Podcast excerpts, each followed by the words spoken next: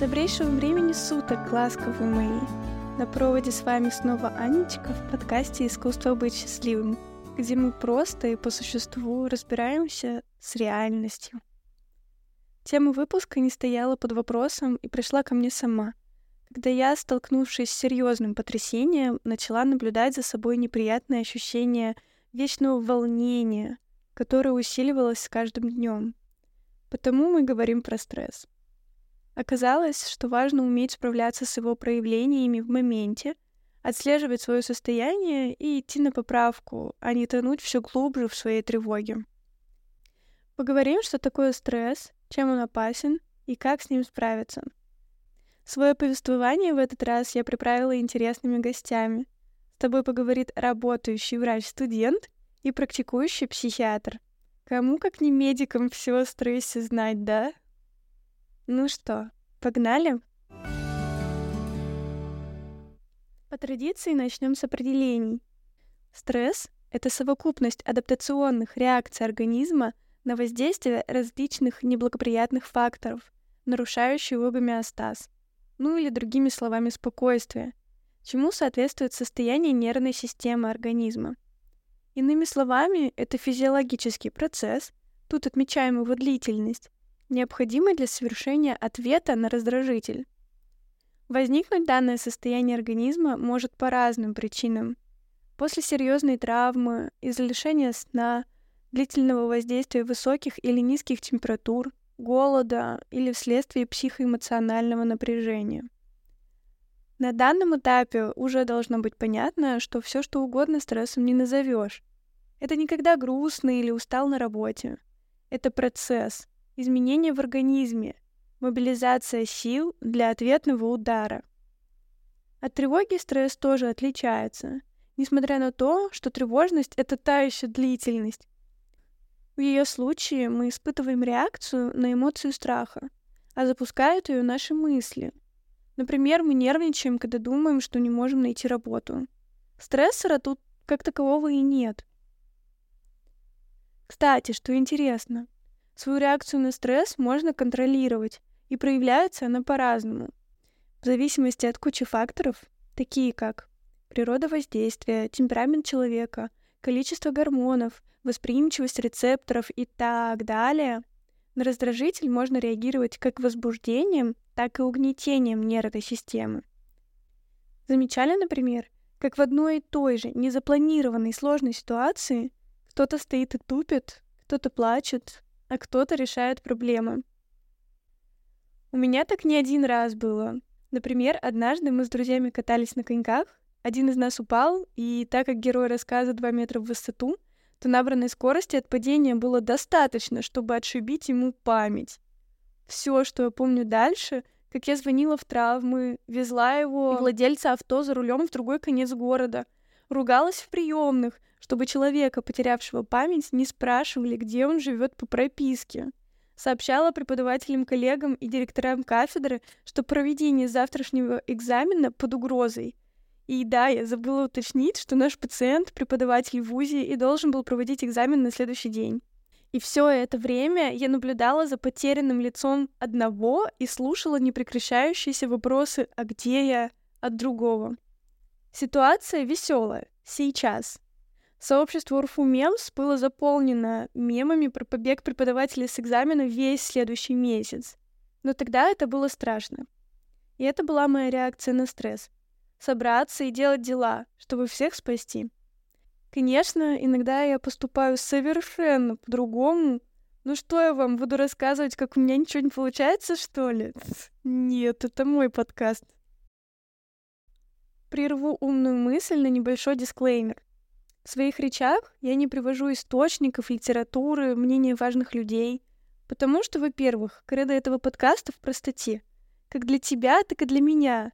А во-вторых, я же не стремлюсь тебе что-то доказать и привить максимально правильно, в кавычках, мнение.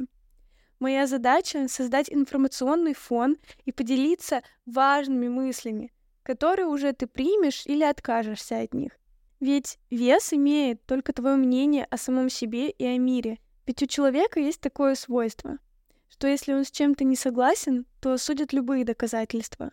а если согласен, притянет любые размышления, причем неважно, чьи они. Потому давай упустим момент с перечислением книг, статей и регалий.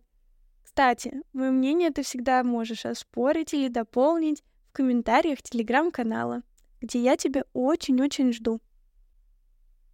Ну, вернемся к повествованию. Так ли страшен стресс, как его малюют? Вынуждена сообщить, что да, страшен. Так вышло, что у меня медобразование, поэтому я интересуюсь темой, общаюсь с преподавателями и бывшими одногруппниками, ныне врачами. Так вот, сказать я хочу, что медики всего спектра отмечают негативное влияние хронического стресса или частых его случаев. Повышенное давление — стресс, хроническое воспаление — стресс, слабый иммунитет, боли неясного характера, ухудшение самочувствия.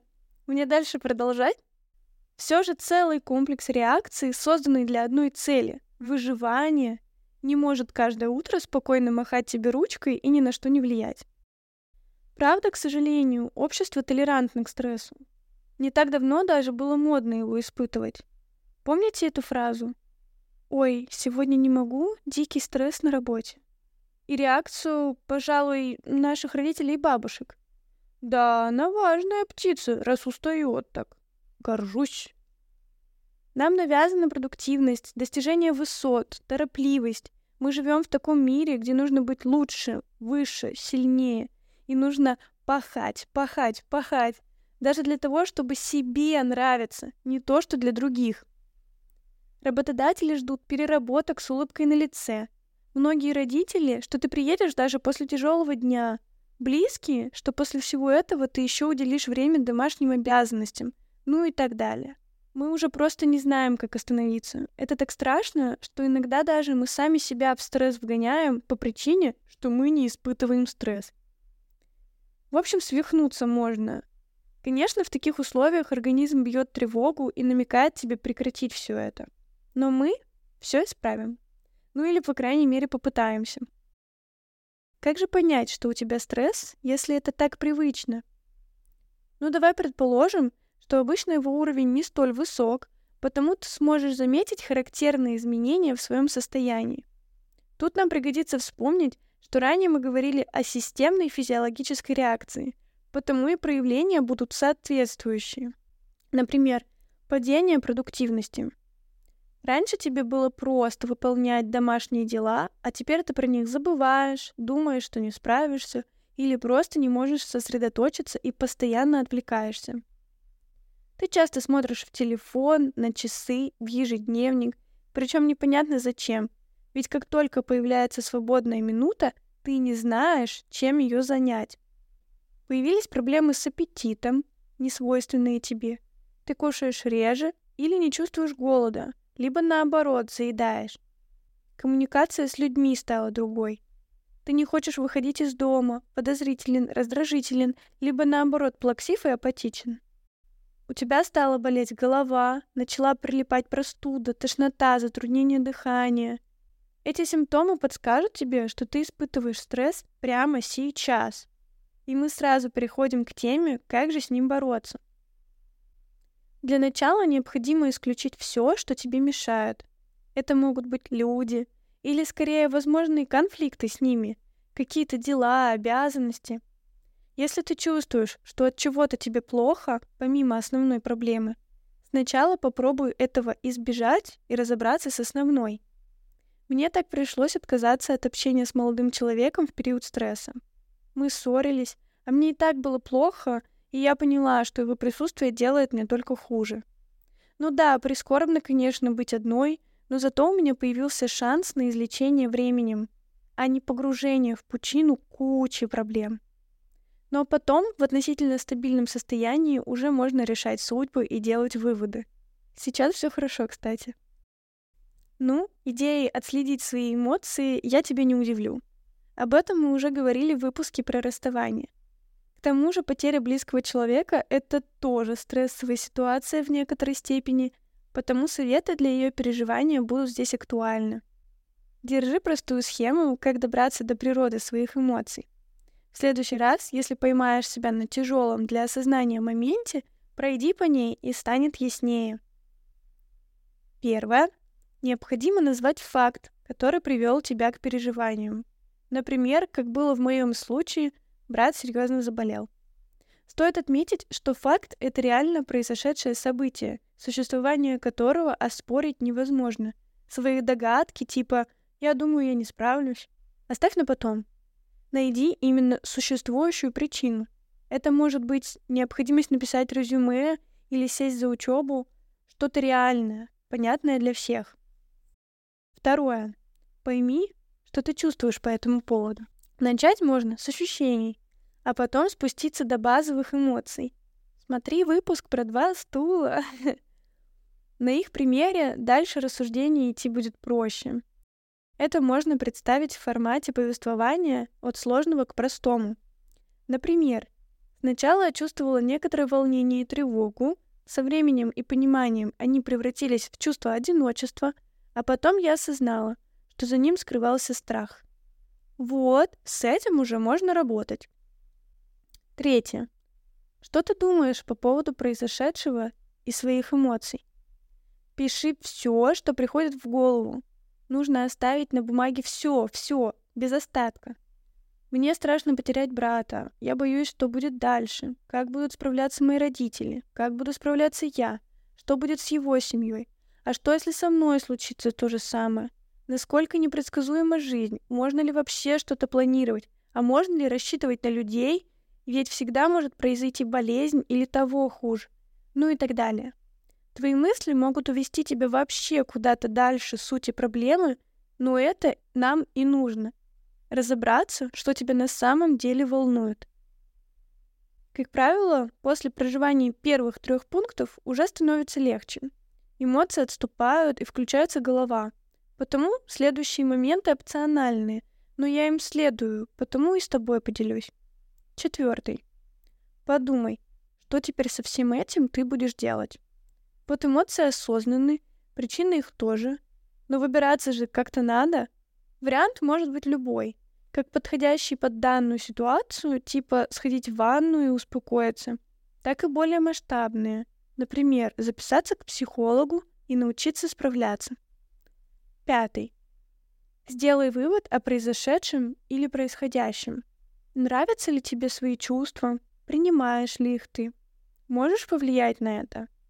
Может, нужно овладеть специфическим навыком, чтобы впредь справляться лучше, таким как техника медитации, либо приемы по успокоению. То есть, еще раз, нужно описать происходящий факт, потом подумать, что ты чувствуешь, затем, что ты думаешь, предположить возможные действия и сделать вывод. Пять пунктов, как пальцев на руке. Ну, круто! Во время стресса также очень помогает вера в себя. Да, сейчас плохо, ужасно, непонятно, ты не знаешь, что делать. Но ты же знаешь, что ты справишься. И не такое было, верно? А даже если и не было подобного, то это точно тебя не убьет. Так что ты, солнышко мое, со временем будешь чувствовать себя лучше всех. Другого просто не дано. Это факт, с которым не поспоришь. Каждый новый день, шаг, подкаст или видео по теме приближают тебя к светлому будущему, а оно точно настанет. Но только пойми, верить в себя — это не значит взваливать на себя кучу работы и переть лишь на своих силах. Важно вовремя признать свою некомпетентность и временно освободить себя от задач. Во время стресса и так непросто, так еще и работать нужно — жизнь поддерживать в привычном русле. Ты можешь даже позволить себе не справляться со стрессом, не думать ни о чем и ничего не предпринимать. Если тебе сейчас так хочется, значит, это тебе нужно. Я вообще считаю, что у любого состояния есть своя причина и миссия. Главное не фатализировать временную дееспособность. Заранее помни, что она временная. Всю оставшуюся жизнь грустить и переживать ты точно не будешь. Взгляни хотя бы на свой прошлый опыт. Сколько там потрясений было. И ничего, живем. Ну и, конечно, не стоит забывать, что стресс — физиологическая реакция, потому нужно уделить внимание своему телу. Чем тебе комфортнее, теплее и уютнее физически, тем проще справляться с любыми ситуациями. Помни, какие ощущения доставляют тебе удовольствие. Ванна, массаж, теплый чай, любимые носочки, вкусная еда. Постарайся себя ими окружить, позаботиться о себе. А я же поделюсь некоторыми лайфхаками, которые помогут отвлечь свой мозг через телесные ощущения. Первый. Потрогай свои руки. Разомни пальцы, проведи с усилием по каждому из них, скрести руки в замок, потри их друг от друга. Тут важно делать все с нажимом, чтобы ощущения были явные. В итоге ты получишь приятные ощущения, отвлечешься от происходящего и задействуешь свою моторику. Второе. Обними себя или попроси объятия у друга. Легкое давление на все или большую часть тела помогает успокоиться и чувствовать себя в безопасности. Потому мы любим тяжелое одеяло и ванну, где на нас давит вода. Третье. Дыши. Подумай о том, как ты это делаешь. Постарайся делать каждый выдох чуть длиннее вдоха. Толкай солнечное сплетение вперед и наверх. Набирай воздух животом. Очень эффективный способ замедлить сердечный ритм, используя рефлексы своего тела. Четвертое. Осмотри все вокруг себя. Уделяй внимание мельчайшим деталям. Стык клавиш на ноутбуке, листья комнатного растения, капли на кружке. Дай своему взгляду блуждать в поисках завораживающих явлений. Понаблюдай за тем, где он остановился. Падающий снег в окне, двигающая стрелка часов. Занятие сродни медитации. Помогает прийти в норму, даже когда дышать от слез уже не можешь. Еще пара советов о самопомощи через телесность ждут тебя в телеграм-канале и сообществе ВК. И я тебя там очень жду. В то время как нам с тобой пора переходить к прослушиванию высказываний приглашенных гостей. Их профессии уже были представлены ранее, но от себя скажу, что я была заворожена голосами Ромы и Маргоши при подготовке к выпуску. Я даже поймала мурашки от смысла сказанного — ну все, ни слова больше. Здравствуй, дорогой друг. Знаешь, жизнь так наполнена различными красками, позитивными эмоциями, так и эти краски периодами сгущаются. И ты грустишь, ты испытываешь страх, тревожность. Все это называют стрессом. Меня зовут Маргарита, и я оканчиваю свое обучение в медицинском университете. И поверь, я знаю, что такое стресс. Знаешь, я бы хотела поделиться с тобой чем-то сокровенным, о чем я пришла со временем. Как оказалось, я человек с повышенной тревожностью. Но хорошо, что я нашла способы, как с этим бороться. Худшая фраза, которую могут тебе говорить твои родные близкие, это «не бери в голову, просто успокойся, не думай об этом». Но, возможно, они не понимают, что именно ты чувствуешь в данный момент. Они не проживают ту эмоцию, которая важна для тебя сейчас. Не вчера, не то, что ты будешь чувствовать завтра, а именно то, что ты проживаешь сейчас. И это так важно. Пожалуйста, не теряй эту эмоцию. Знаешь, страх — это не так плохо. Но только тогда, когда ты знаешь, как с этим бороться. С тревожностью то же самое. Бывают периоды такого бездумного, непонятного ощущения, что что-то скоро произойдет. И это чувство настолько сильно закрывает тебя, что ты даже не знаешь, что тебе делать. Твои руки дрожат, сердце стучит, а голова просто в панике. Ты хочешь убежать, но ты не знаешь, куда и зачем, почему ты хочешь бежать. Это и есть тревожность. Но знаешь, дорогой друг, есть способы с ней бороться. Если есть способы бороться с ней самостоятельно. Окружи себя якорями, которые тебе нравятся, которые ты любишь, которые ты знаешь. Для меня это зажженная свеча, браслеты, которые я люблю. Очень спокойная музыка. Посиди так пару минут, посмотри на огонь. Возьми игрушку в руки. Просто что-то, что тебя сможет отвлечь. И постепенно дыши глубоко. Через пару минут ты почувствуешь, как тебе становится немножко проще, но та мысль, которая преследовала тебя совершенно недавно, она никуда не уйдет. Для меня подобные мысли возникают исключительно при учебе. И для этого я понимаю, что моя тревожность заставляет меня остановиться жить. Но если ты продолжишь что-то делать совершенно маленькими шагами, теми шагами, которые несложны, например, открыть перечень вопросов, просто их прочитать. Не начинать думать, что ты можешь ответить, что ты можешь сказать глупое, либо наоборот умное. Не мысли этими категориями, просто читай текст. Ты поймешь, что ты включаешься в работу, тебе становится снова интересно, и ты продолжаешь двигаться, ты продолжаешь жить. И поверь, это работает. А после, если есть такая возможность, обними своего дорогого человека, либо позвони ему. Но если ты не хочешь ни с кем говорить, обними себя. Обними свою игрушку, либо подушку. Просто выплесни эмоцию в тепло. Окружи себя заботой, потому что ты самое дорогое, что у тебя есть. Спасибо тебе за прослушивание. У тебя все будет хорошо. Люби себя. Всем привет, меня зовут Рома. Я врач-психиатр, когнитивно-поведенческий терапевт, и свою мысль хочу начать с необычного вопроса. Как мы видим? Казалось бы, при чем здесь стресс? Сейчас объясню.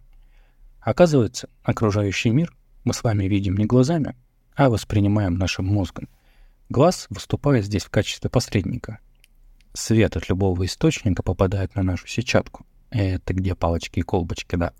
И преобразуются в сигналы, которые затем поступают в затылочную кору, в которой ты мы и видим разные образы.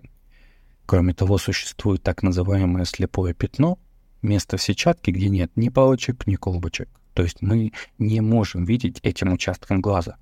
Но ведь мы видим цельную картинку без всяких слепых пятен.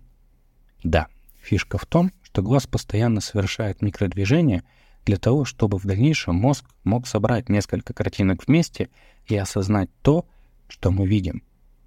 Этот потрясающий пример как раз-таки иллюстрирует центральную идею когнитивной терапии. Мы реагируем не на то, что произошло в реальности, а на то, как мы восприняли этот образ реальности. Стресс — это реакция нашего организма на то, как мы воспринимаем реальность. Это не только про волнительную подготовку к экзамену или агрессивное доказывание собеседнику, в чем он не прав.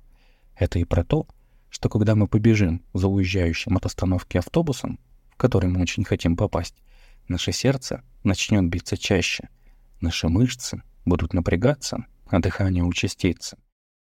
Такие реакции помогают нам выживать, а значит поощряются эволюцией и остаются с нами.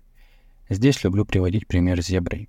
Представим африканскую саванну, где под теплым солнышком пасется себе зебра, щиплет траву, ни в чем себе не отказывает, в общем, жизнь удалась. В этот момент на горизонте появляется хищник, которого замечает зебра. Она не будет рассуждать, с какой целью он приближается. Сделать кусь или спросить дорогу ближайшего водоема. Ее организм среагирует мгновенно. В кровь выделяются так называемые стрессовые гормоны – глюкокортикоиды, адреналин, которые помогают зебре напрячь свои мышцы, набрать нужную скорость и прийти к финишу первой. Как только хищник отстанет, можно будет успокоиться, расслабиться и вернуться к прогреву на солнышке. В данном случае стресс — адаптивный краткосрочный кризис. Что же происходит с нами, когда мы начинаем беспокоиться о своей карьере или об отношениях с близкими? Все то же самое. Мы оставляем включенной систему, которая предназначена для краткосрочных реакций. Исследования показывают, что из-за этого возникают различные стрессогенные заболевания, сердечно-сосудистой системы, язвы желудка, проблемы со сном и, конечно, тревожное расстройство и депрессии. Почему же так происходит? Если коротко, ответ кроется в устройстве нашего мозга. На многие события, которые с нами происходят, мы реагируем на автомате. Так проще для нашего мозга, он так устроен, чтобы сберечь ресурсы. В момент принятия решений активируются две системы, назовем их автоматическая и сознательная. Автоматическая система анализирует прошлый опыт и предлагает максимально удобный вариант – быстрый успех.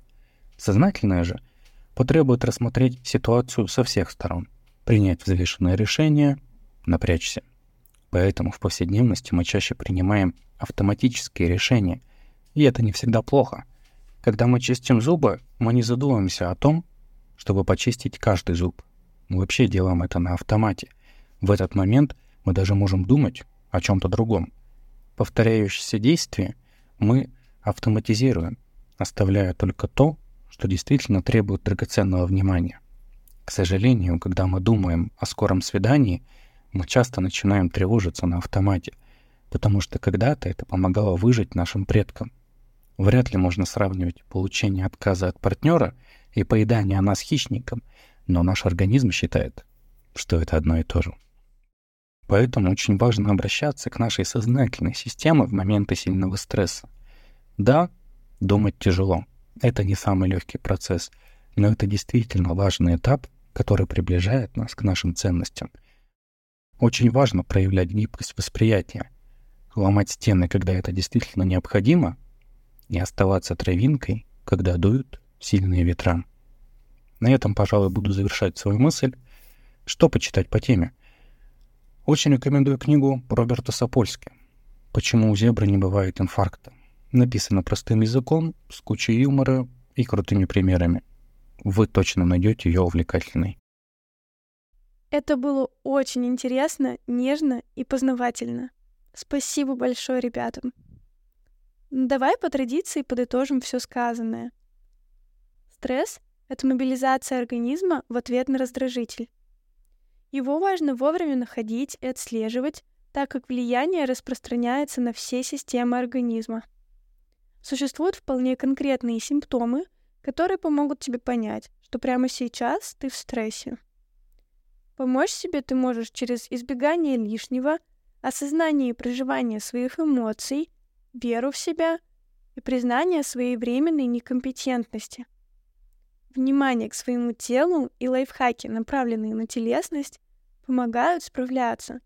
Их можно применять для самопомощи в моменте, чтобы прийти к стабильному состоянию.